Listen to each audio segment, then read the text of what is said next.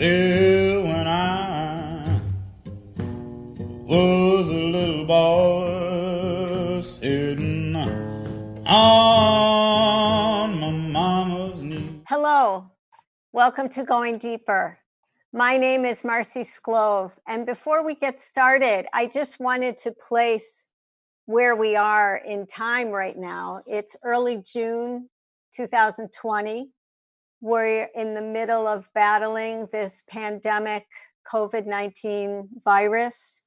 Um, I looked up the numbers this morning. We're up to 2 million cases in the US and 6.8 million cases worldwide. Uh, and in the midst of us confronted with all of that, we're in our second week of protests around the murder and very horrible uh, this killing of George Floyd that was done in uh, Minneapolis um, about 10 days ago. And the whole country has erupted in protests, as had the whole world, really. Um, and it's a time of a big time of change in, in our in our country. So I'm hoping that uh, these protests and the light that's getting shown on the institutional racism that has been the foundation of our country for all these years, that the, this light being sh- shown on on these these big factors um, will begin to make a difference. And every day I see evidence of how the whole societal uh, changes are being shown. Um, and so I, it makes me feel hopeful that there are changes coming. And I think it's very timely to introduce my guest, Eric Bachrach. Eric uh, has created an institution that is founded in social justice and founded in the exact kinds of attention and intention that the protests are looking for these days. So I want to get started by welcoming Eric. Thank you for joining me. Thank this you is, for having me. You're welcome. This is our first um, attempt at a highly technological, technological Zoom kind of interview, and and um, it'll be interesting to to keep going forward here. Um, so Eric is the founder of the Community Music School of Springfield in Springfield, Massachusetts. He founded this school in 1983 and was executive director for 27 years. So we will be hearing about about Eric's life and his work, and um, we'll get started. So, Eric, the way I like to often start these interviews is to ask you what in your early life uh, kind of set the stage and informed your work your path as you became an adult and moving into you know the work that you've done in the school. And it's a question you can take in many directions. Yes well, thank you, Marcy. Thanks so much for having me and being interested in a great school like this, like CMSS. Um, I, you know, I've often thought we don't really change a lot um, at, from the time we're young, early adolescence, and as we mature as uh, people and evolve as people after that. But I think we're kind of not only hardwired, but our senses and our sentiments, our ethos, our ethics are often hardwired. And mine were uh, kind of my interests were always, um, I always.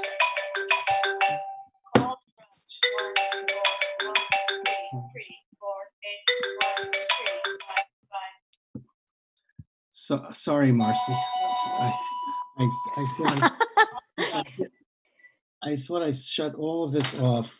I'm sorry about that.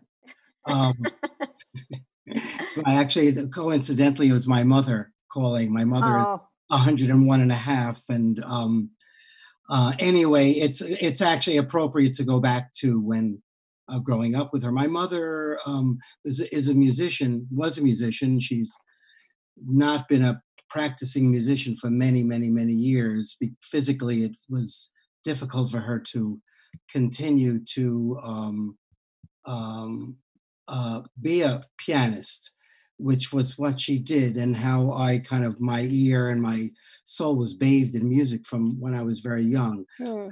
I started um, taking piano lessons with her. She was a piano teacher. She taught at Juilliard, actually. Um, and uh, um, but I never really took to the piano. So I stopped taking lessons from her when I was about seven or eight and stopped playing any kind of music until I was I was uh, grew up in the Bronx, I should say. Um, okay.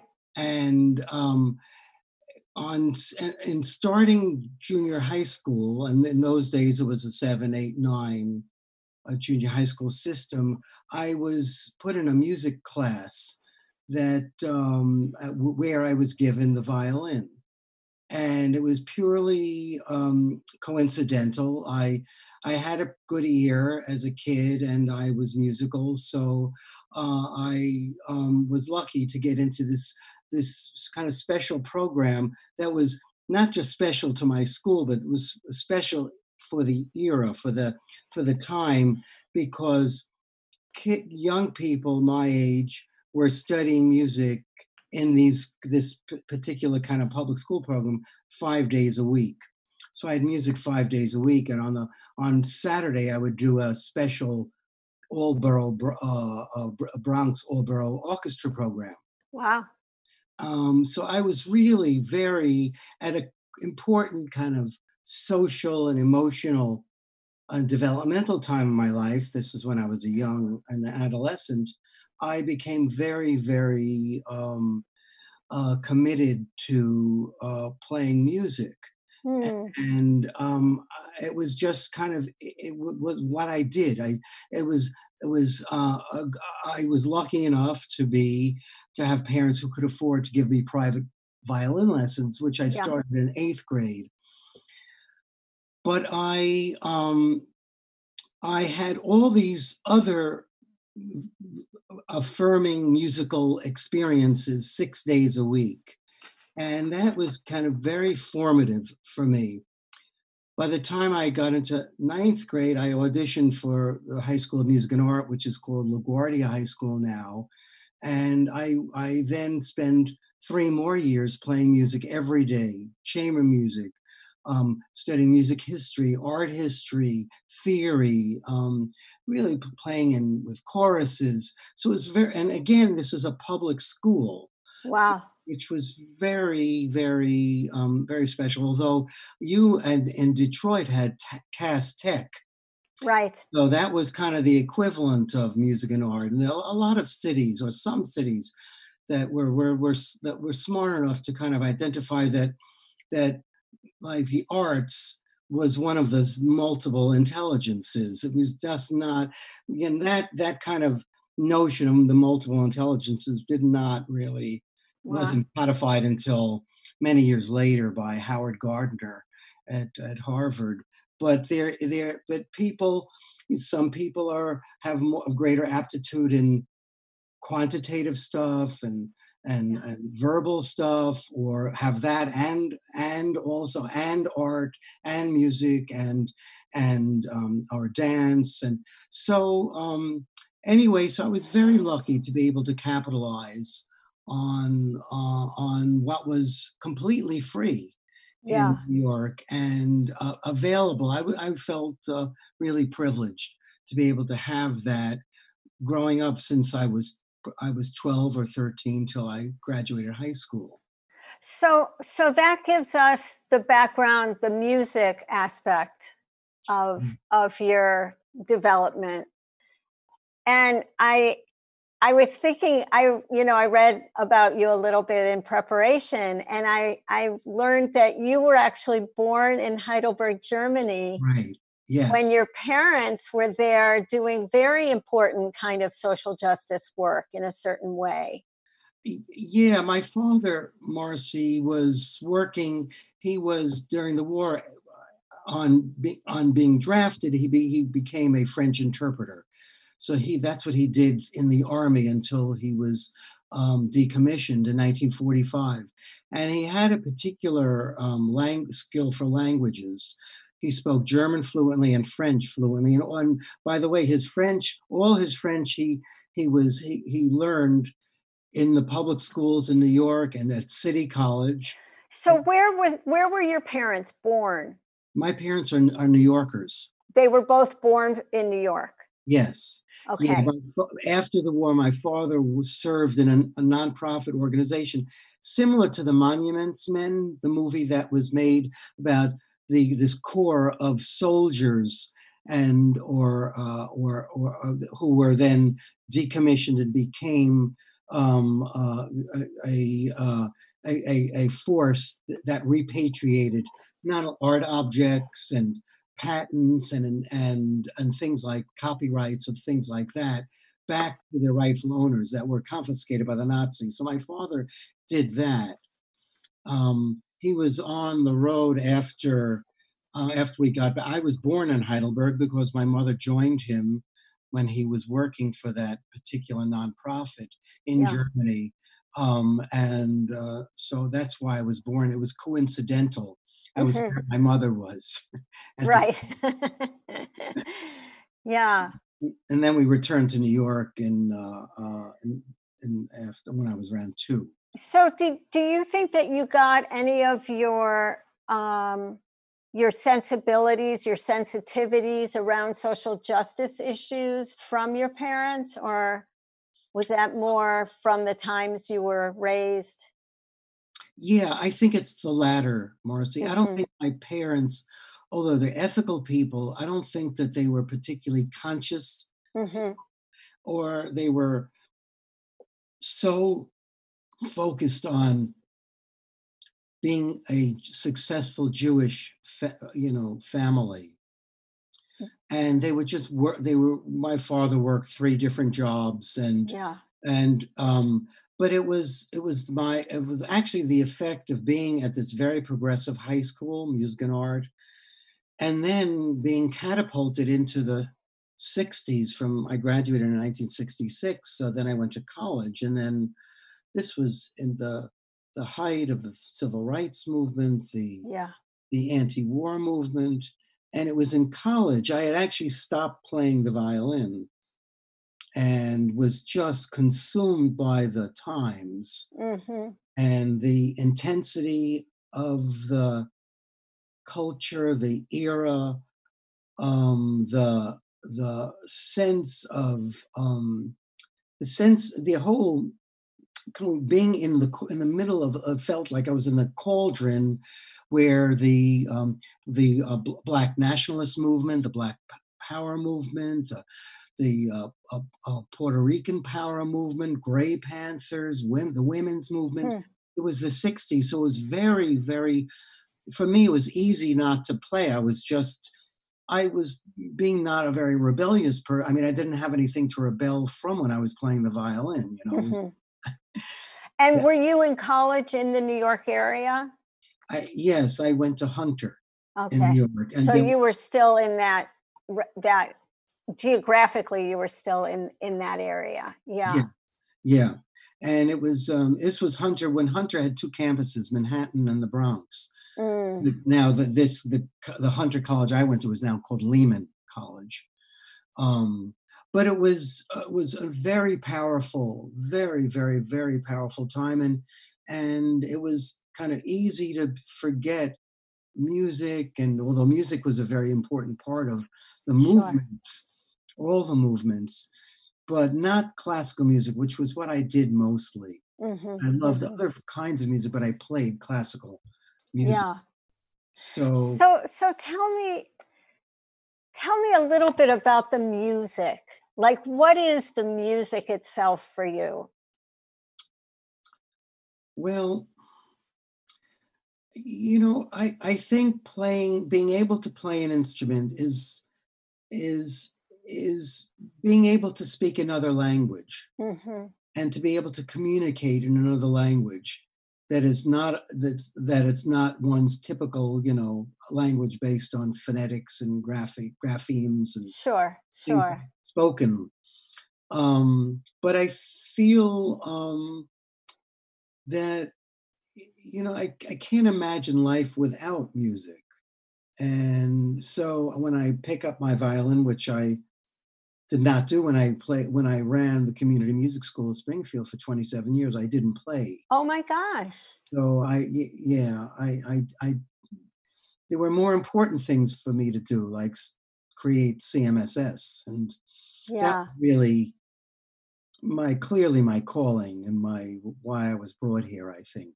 Wow. Um, but music, playing music is very is very powerful. It's a way, wonderful way to communicate deep feelings and um, um, and I I just feel most at peace, most Mhm. centered, most grounded when I have the violin. You know, it's not as if I walk around 24 hours a day with it, but when I play, it's it's a very very fulfilling experience, and and I was very happy to uh, um, get back to it. Yeah, I'm glad. That's beautiful that you were able to get back to it after this big, this big creation that you had done. You know, when you left that. So tell us, tell us the story of the school. Well, I had um, I as as I I graduated from college, and, and again I had not been playing the violin. I started teaching in 1970, late 1970, in the New York City public school system, and um, kind of the the politics and the the the politics of the 60s became very practically concrete. Teaching in the Bronx in extremely poor neighborhoods, uh, neighborhoods up from Yankee Stadium that um, that are kind of cantilevered over the the um, Major Deegan Highway. It, it's um, um, communities that um, largely black communities that were um, uh, that that the experience of teaching and working in a in a predominantly black um, ta- uh, community was very very powerful Mhm. and um, and kind of began to open up my eyes to um, kind of the the the the gross inequities, the savage inequities of being black and of color in this country. I was at the time I was living in Yonkers or in the Bronx in a middle cl- working class neighborhood, but um, I began to really really understand um, um, uh, lack of advantage and lack and and or a privilege, I should say, um, in this country. And um, I really kind of um, came of age, Mhm. not only in the '60s. I think that sparked my political consciousness and my sense of my ethical consciousness, and then working in poor neighborhoods really kind of gave me a very personal Mm. um, uh, uh, kind of experience. Many, Sure. um, and we're in teaching fourth, fifth, and, and third, fourth, and fifth grades, and um, during Oh. and then I then I actually worked in uh, the same all borough program that I played in as a kid. I worked in, but in the Manhattan Borough program at at the same time. So I was beginning to kind of um, you know a understand my privilege and get un- understand that the, the that the world was was was a very unfair world and um and all the, the public schools also reflected it the public schools in, in in poor neighborhoods were were less good Yes. than the privileged schools in be- much better neighborhoods in the upper on the upper west side or in uh, in uh, wealthy neighborhoods in, in Manhattan. So um, I began to um, uh, um, kind of my my antennas started really twiddling at the time. I began to, I had a um, deep friendships with with some very very progressive public school educators, and also uh, at the time, Renee and I, my wife Renee, had a mentor, Suzanne, who was a very powerful uh, mentor who uh, who was in the um, who was a in the truest sense of the word a revolutionary. And and um, whose life was guided by revolutionary politics and whose who was incredibly influential in my life and certainly Renee's to um, to uh, the importance of st- struggling for for equality on on every level. So um, anyway, You- I You you also at some point had mentioned an association you had with Ruth Kemper. Yeah, I I had just when I started teaching, I the the kind of the the vacuum that's not playing music was I started feeling this vacuum, and I um was I think 1972 um, that I um I knew about the Suzuki violin movement, and and uh, so I signed up for a class at the Manhattan School of Music uh, with a woman named Louise Barrett, who was a violin teacher, a very wonderful violin teacher. The class never went, but I ended up uh, playing for Louise. uh, To, to, of course, I was interested in beginning to get back to the violin. I was starting to. There was something. The itch was beginning to re- re- really need scratching Mhm. so um so i found that playing on, and that i that i wanted to start playing again this was almost five or six years after i last played started and um so i was looking for a teacher louise as i said couldn't take me but she she told me about a, a woman named ruth kemper who had just she was at that time um retiring from the Turtle Bay Music School, which is a community music school found started in 1924 in Manhattan. Wow. Manhattan. And I called her, and Ruth took me on as a student. She didn't have many students, she was mostly an administrator at the time.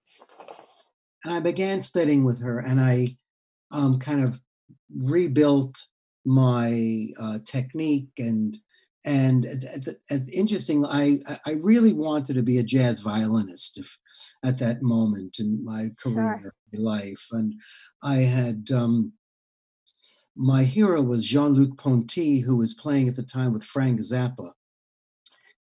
And um, I really wanted to learn enough violin to play jazz very well or naturally. But um, I had to build, rebuild my violin technique. But part of part of the way into it, I, I took a leave from the from the public schools in New York and studied at Berklee in Boston Yeah. Berklee Jazz School and had a great time. But Renee had lost her, my wife lost her teaching job, and I um, and I still had mine. I had taken a leave of absence from the public schools, so I came back, left Berklee, and then um, Mm. continued afterwards. Continued studying with Ruth. At the uh, I had, and she was very important, but she as a as a violin teacher to me Mhm. later she would become important to me because she um, uh, lived through the settlement house music school movement Right. Of the of the which was founded in the, the 30s but began in the late 1800s in Chicago and New York where- with with the advent of the settlement house music schools Mhm. Mhm. but Ruth Ruth really helped me as a musician and as a violinist so that I had the equipment and the ability to actually apply to UMass to, Mm. to for a, a graduate degree in music. When we moved here in 1981, um, I uh, moved here and became a graduate student at UMass and studied violin and music education at the university and studied with Julian Julian Olevsky, Yeah. but knowing that I would probably I would not be a performer professionally, that I would do something else with music. And I, I knew that I did not, when we moved here, I knew that I did not want to teach in the public schools. I felt that as in my instance, as wonderful as, as they were, by the time I was a teacher, the system had become so mangled and so large and so desensitized and so inhuman. Here's a New York school system that had a million, 1.1 million students and 60,000 teachers. Wow. And it was just, and uh, it, it really, it chewed up students who really, you know, didn't, you know, it was just a system that was so broken and so disadvantaged and um, you know the schools were so too large and classrooms were too large and um, so i knew that I, I i and i also felt that as important and i absolutely believe this is important as public school teaching is as a mission as a calling um, i wanted to have more control over doing something with music in my life or I actually uh, when during graduate school I wasn't I I was an older graduate student. I had a had a, a younger a son at the time who was 5 hmm four when we moved here, and um, Renee was my wife was was um, owned and operated a um, recycled clothing store. Yeah, lots for littles. We Lots- loved that store when my Yeah, daughter oh, was yeah. little. Yeah, yeah. a lot of people. and it was wonderful. It was a great way for Renee to become embedded in the community and by Totally. and um, so I knew that at, right after graduate school, uh, you know, I had to start working and making money, and and um, there's and um, so I began to th- began to in feel a, a way, kind of was in in the dark, you know, in a sense. I I I had to write. I ended up being a music education um, master's major, and the, there were only two education courses I took, and one of them was in research and music education, and I researched a community music school in Worcester, hmm the Performing Arts Arts School of Worcester. I met, Yeah. the, when I spoke with the founder, I interviewed the founder, the, the directors. Um, so I began to, in, um, I began to move in the direction of figuring out what this calling was. Um, and it was to, uh, in the end, it was, I was figuring out how to start a community music school somewhere. Yeah. I had when I when my, in my last semester at UMass in 1983 82, I took um, um, a course Introduction to Arts Management at UMass, and um, I met these wonderful, wonderful people who believe that community arts was where it's at, and I. Um, at the t- at that moment i not that moment I, I i signed up for the class with the idea of figuring out how am i going to start a music school Sure. And i had figured out that i wanted it you know at the time i was play, thinking it should be in a city not in Mhm. amherst not in northampton and the the closest city um uh to to us at the time we live in amherst was was Springfield, and uh, one of the people I sp- I I, um, studied with um, at, at the Arts Extension Service, um, uh, Donna Stevenson told me about a man named Charles Majid Greenlee, who worked at the mayor's office on cultural and community affairs, who might be, um, you know, kind of interested in talking to me about starting a community music school in Springfield. So I um, called up Majid and at the mayor's office, and we we we really had a wonderful, wonderful friendship. And it was a, he was a powerful, very powerful um, a mentor to me He was an older black man who was a wonderful musician, played the trombone, uh, played with Ray Charles, uh, played with Archie Shepp regularly, Hmm. composed, arranged, and taught also. Majid had moved up from Manhattan. He was he originally was from Detroit. Huh. Uh, he went to Cass Tech. Oh, and- cool. Yeah. and like some really amazing, amazing jazz musicians have. And so I I I I um, became very close with Majid, and he was he he felt very committed himself to the idea of a, a community music school in Springfield. At the time, Springfield uh, um, was one of the poorest, and still is, unfortunately, one of the poorest cities in the country. Wow. Um, yeah, it's In it's the whole country, yeah, it's a Huh. very very poor country. uh, city- city. Yeah. city, excuse me. Um, yeah, it's it's it's tragic. It's um, uh, it's a city with that, like many New England cities, where the industries just evaporated or were Right. replaced or moved elsewhere, and not re- rein, it did not reinvent itself. And um, so I, I, I, not not being a person li- who lived in in uh, Springfield, I, um, um, I very much was um, committed to kind of following Majid's advice, Mhm. reaching out to people who he, he thought I should reach out to in the community who were kind of influencers or people who were important and represented um, key constituencies. Um, in the black community, I went to bl- black leadership, um, black church leaders, um, community center leaders. Um, I uh, then also at the same time I was uh, uh, working with a man named Wayne Brown, who was the director of the Springfield Symphony. Mm. So I was trying to re- get, really identify who in Springfield, um, to whom music and music education mattered a lot to.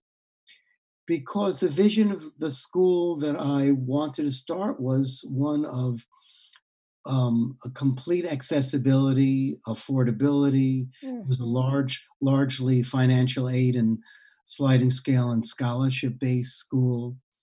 So that that kind of the the it from the very beginning was always um, focused on on access and um, eliminating barriers Mm. and um, and I think that's what appealed to Majid.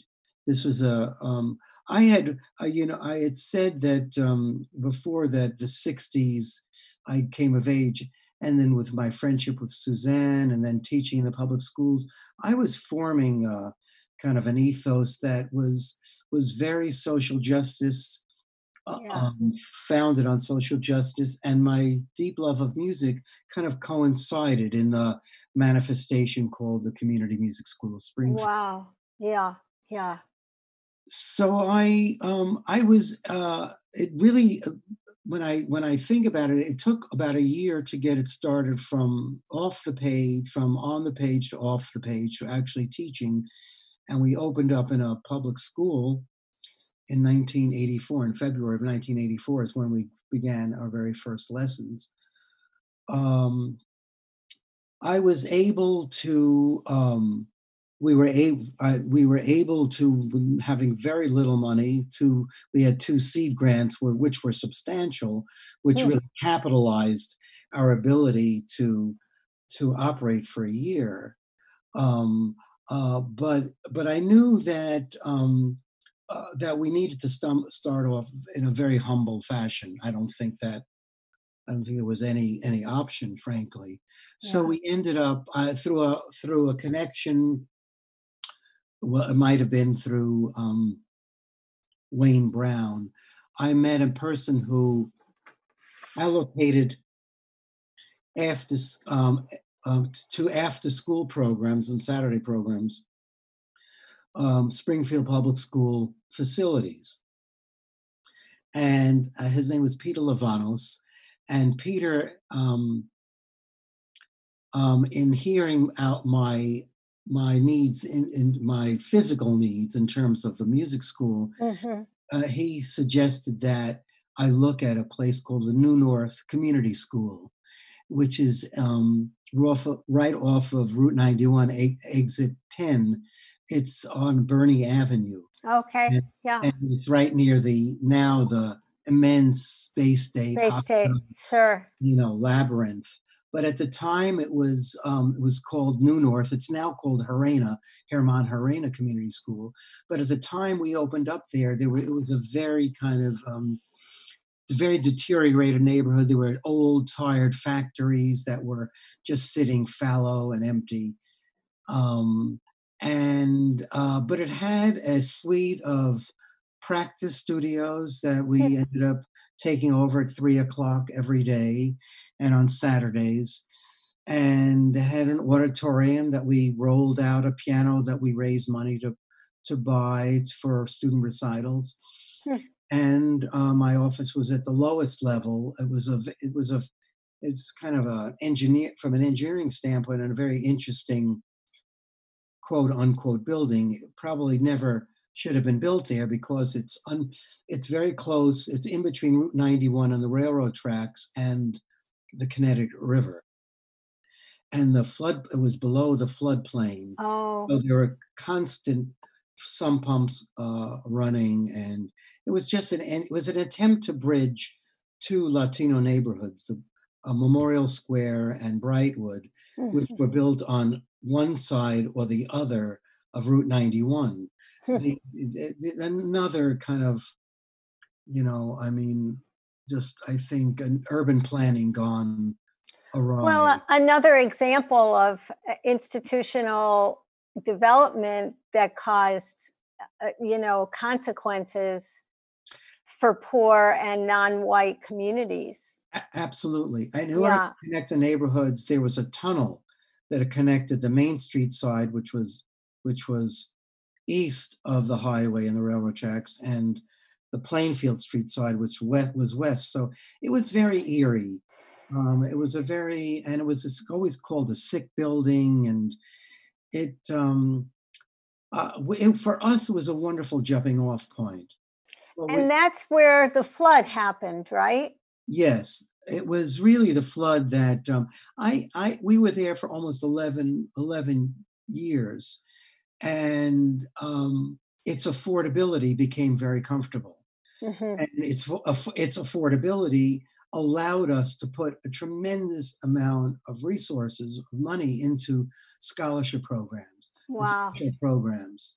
So uh, uh, we were running um, really kind of special, um, completely free jazz programs that were that had guest artists like Dr. Horace Boyer and Dr. Oh my. Phillips and and and, um, uh, and Archie Shepp and Avery Sharpe. Uh, Avery's children actually were in this program. Uh, Hmm. it was a really a wonder.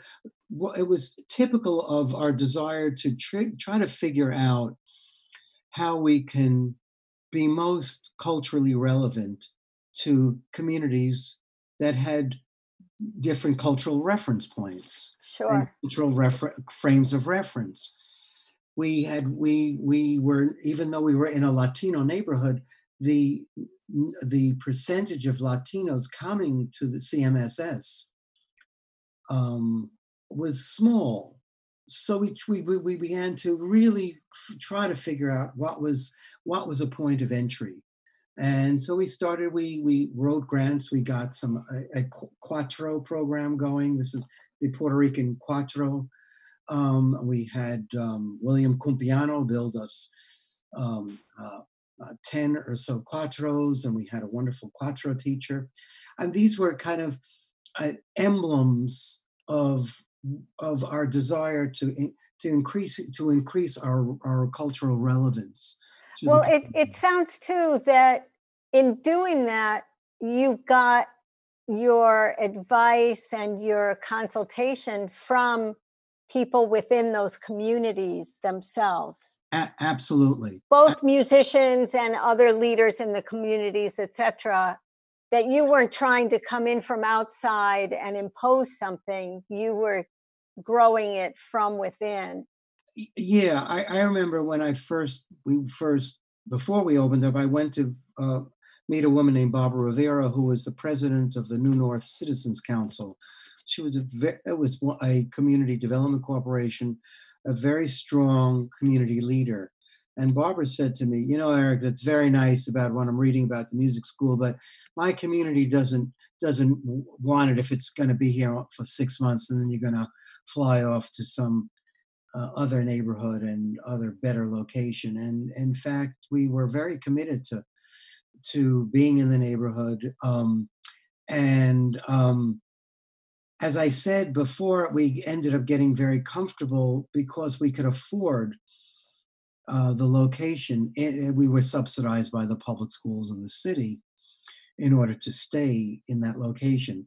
But the flood forced us. So I was um, I was less, frankly, less. I, I was getting pushed by teachers who were in any school. The backbone of of, of any school is its its sure and the teachers were becoming um, really dissatisfied. These were stu- these are very rugged, um, kind of close to the ground music studios, six by by eight studios, seven by ten, and I, one of our drum teachers from from the very beginning, Billy Arnold, who was a great player and a wonderful hu- human being. Um, and musician uh, was teaching. He had a, a, a drum studio of probably 70 square feet with two drum sets. And with these were windowless, airless studios. So I understood. I mean, it was easy. I was in I was not in any better situation in the in the in my office underground either, but I was able to get up and move and you know go out. and- sure but they, these were punishing conditions and um but i had no choice we i was as i said um reluctant to uh, to um move but the um but the flood in september of 1994 fo- forced the question.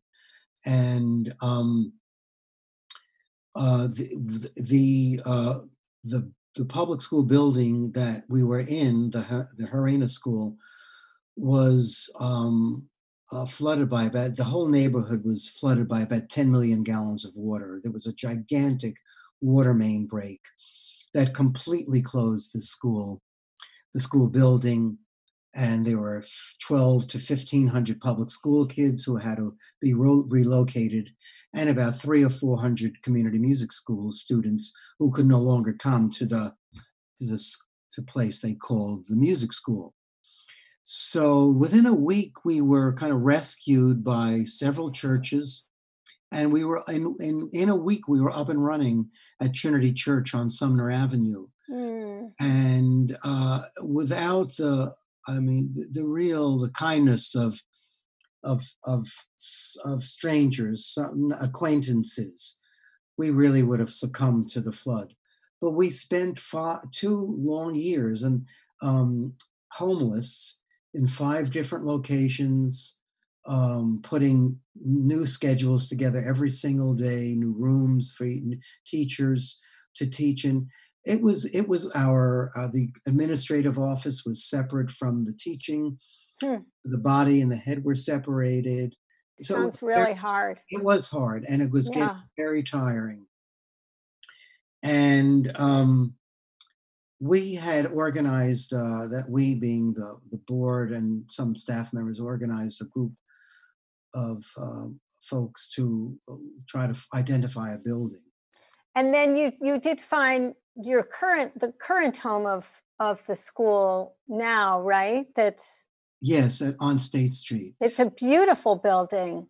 Yeah it's a great place. It was it was and and i'm curious when you had to make the shift what happened to that sense of being part of the latino community Did did they come and move to the new location? Yeah, most of the students, most of the students followed us and kept on following us because all the teachers did.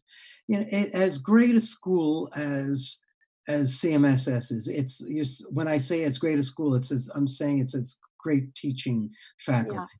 Mhm. it it it r- and because they could sign up they can hear the greatest things about cmss and come in and meet me or whoever and like me and then get assigned to whoever mary ellen miller or jeanette garib or you know boris kogan or whatever billy arnold but once they establish that connection with a teacher Right. it's it's very powerful Sure. and and the teachers are just extraordinary. Uh, they're um, uh, they they too were mission driven in deciding to commit. So so now that it's been so long and a lot of your early students have grown up, do you see the kind of the consequences, the the benefits in these individuals who were influenced and grew because of the school? I bet you see that a lot. Yeah, I I see I do see it a lot. I see it. Um, I used to see it more when I was there, of course, and Sure. there for 27 years. You see people who started 20 years ago become their flowers. Their kids now. Four kids, yes. We had grandchildren of students uh, Yeah. who we taught at one time. But yes, I've seen some amazing um, work done by alums at CMSS. I can think of a young woman who's Sarah Elizabeth Charles, who um, started at CMSS.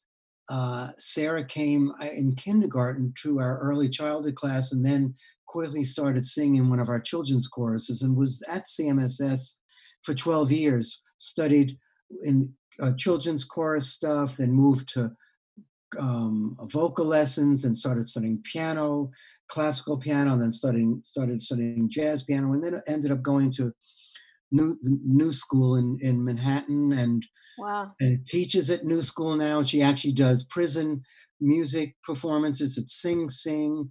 So Wow. the, uh, the work like that is going on a lot, and and and you know, there's a very famous program called El Sistema. It was based was based uh, was started in Venezuela by a by a man, by a man named Jose Abreu. And it was a completely is a completely free after school program an, almost a total immersion in music and went into um, the poorest of poor neighborhoods the poorest of poor favelas and gave kids the only thing that they they had at the time was an instrument these kids couldn't even have uh, many kids couldn't afford basketballs but they had music and they had this amazing program Hmm. and um, and and I don't know whether you've heard of the the conductor um, uh, Gustavo Dudamel. He's the conductor of the Los Angeles Philharmonic. He's a very famous conductor, and and he's opened up kind of classical music in the most democratic of ways in LA, was, which is where he is now. And he was one of the a- graduate of uh, El Sistema program, and he and I remember he talked, and Abreu talked about that it's not about he's not trying to create musicians, he's just trying to create better people. Mhm. That really is, I think, the story of CMSS. That through it, through the community, it's it the community that we created there. Really wonderful people came together and forged these wonderful relationships and became continued to grow as as wonderful people Right. doing really lovely lovely things so That's beautiful. It um it also sort of reminds me what you said about your own life and your own development through music and what you know what that gra- that that was your grounding, that was your centering from which you could blossom in other ways. yeah Um, yeah no music has always been kind of the my one of my per, real important perspectives mhm. and i mean going to music and art music and art was a very um uh, um, pro- very progressive high school, public high school that had um, uh, uh, um, um, political movements. Um, uh, there were there were oh, there were demonstrations often at, in the high school on the street in front of the high school. Um, and uh, at the same time, I played in ensembles with people who would end up singing at the Metropolitan Opera or Mhm. playing the Juilliard String Quartet or the Emerson Quartet or um, the uh, uh, a um, um, uh, um, played piano with Avery Sharpe. Um, Right. um, you know, I mean, there were wonderful gospel, jazz, Latin Yeah. traditions. Um, yeah, so um, So I'm just making that connection though, that like what the what the uh, Venezuelan experience offered the Philharmonic conductor, yes, that you your school offered that to folks, and that you also had that experience yourself growing up. yeah, yeah, and it was. Um, I just, you know, that was my kind of my community, and Yeah. um, and Mhm. CMSS became a very important community. You know, the um, often kids would go, you know, and I would hear it. Um, they would be the only violin player in their school and walk through the halls and kind of feel lonely or marginalized.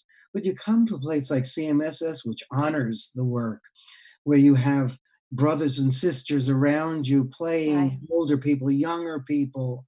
And we did touring programs. We took our students to to public schools constantly to play in assemblies so that Wow. kids to kids programs because kids have a greater influence on in many ways have a greater influence on their peers than the adult Sure. adults do. See Absolutely. a kid playing the violin or the cello or the viola or the trombone or the French horn, the clarinet or the so, So so where is the school now? I mean, you've you left in 2010, right? So it's been 10 years yeah. and it's still going strong. They have beautiful building. Yeah, well, the building, um, I'd always felt that I couldn't leave until I gave the school a permanent home. And after getting the building in 1997, which was a real miracle, Mhm. um, we went, um, the, our costs of running a music school up until we moved into the bank building was about $2,500 a year. Yeah. Oh. Wow. When we moved into the old Shawmut Bank building, in 1997, our costs increased by 50. oh my gosh. So that one week, we every week cost us $2,500.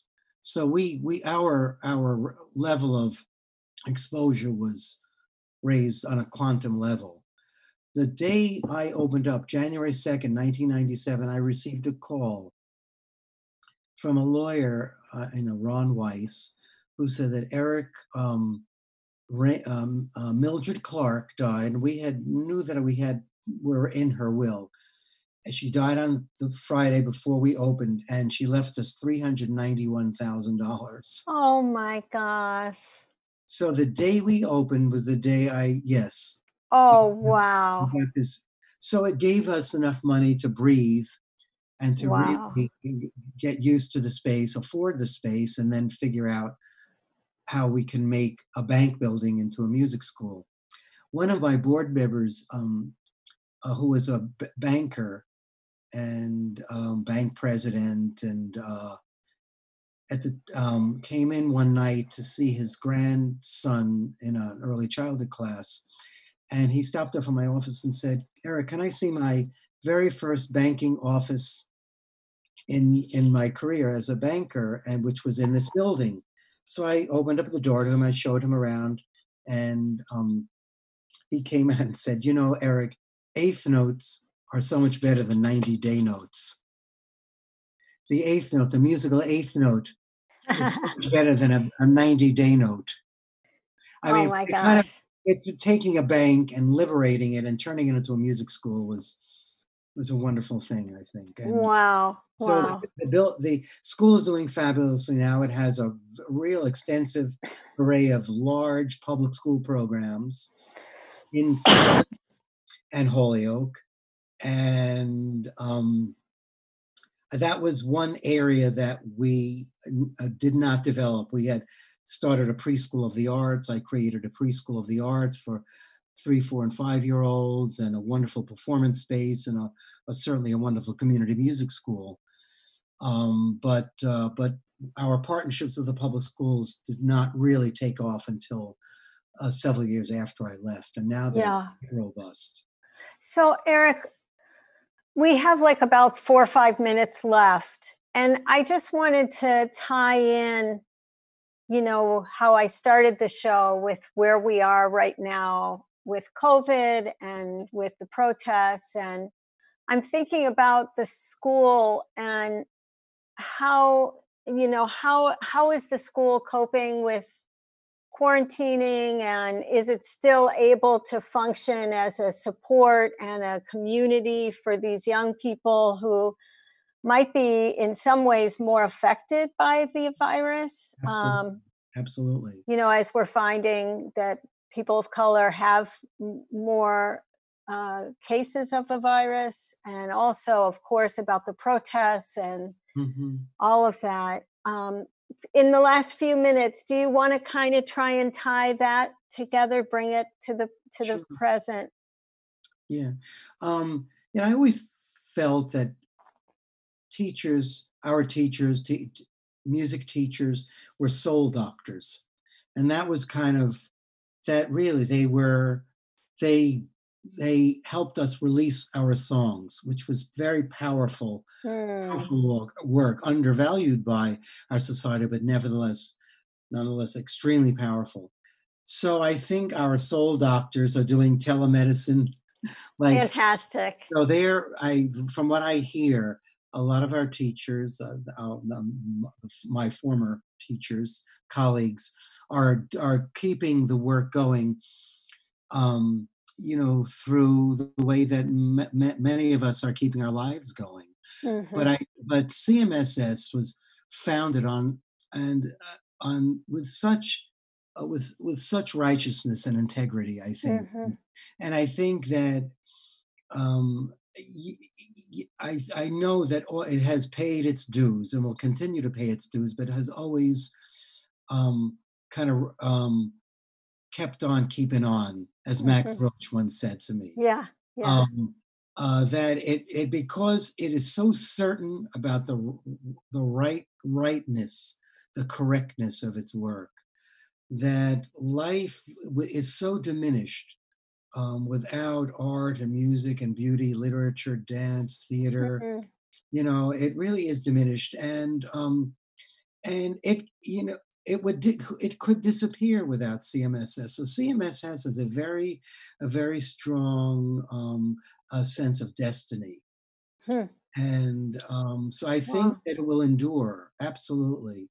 Wow. Every director, I- I'm um, uh, there's a school in Philadelphia, the Settlement Music School, which is gosh 112 years old has had five directors and 100 Oh my gosh. Yeah. so cmss in almost 40 years has had two directors Wow. so um That's pretty good. yeah so i pretty darn good. Yeah. Yeah. Especially when the founder leaves you know it's a it's a tough act to follow and to have the second director be a, a, a lasting one a keeper. Well actually if truth be told it didn't quite there was a very short ah okay. you're absolutely right that's a whole other discussion. Right right right. yeah but um anyway for all intents and purposes over 40 years it's had two main directors sure sure. Yeah. and but i think its sense of purpose is very clear and it's also embraced by the community. Wonderful. and jane sapp i don't know whether you know jane sapp jane is wonderful. She was uh, a, a, an incredible teacher voice of the civil rights movement deep deep friends with pete seeger. Pete came up and came to the music school and sang and led a community chorus rehearsal oh with us. But um, Jane once told me that if the community wants you, it'll keep you. oh You know, so and if yeah the community wants you, they'll figure it will figure out how to keep you. That's you- beautiful.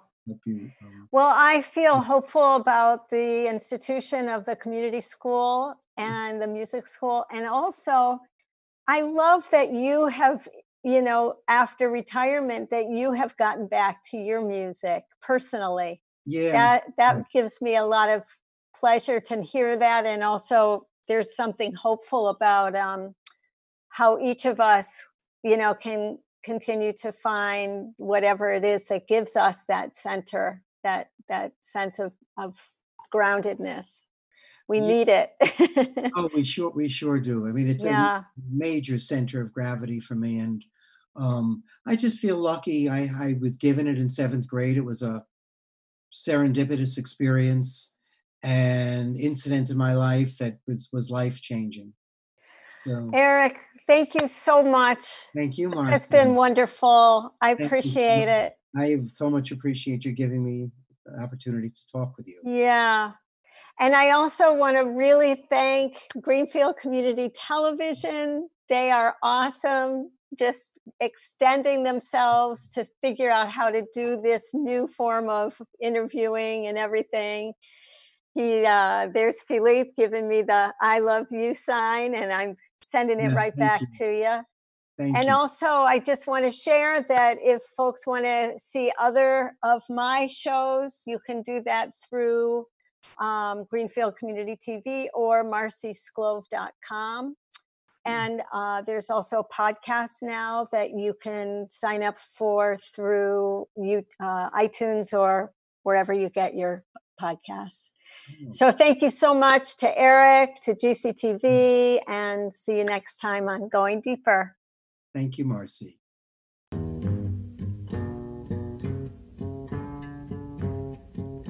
Well, was a little boy sitting on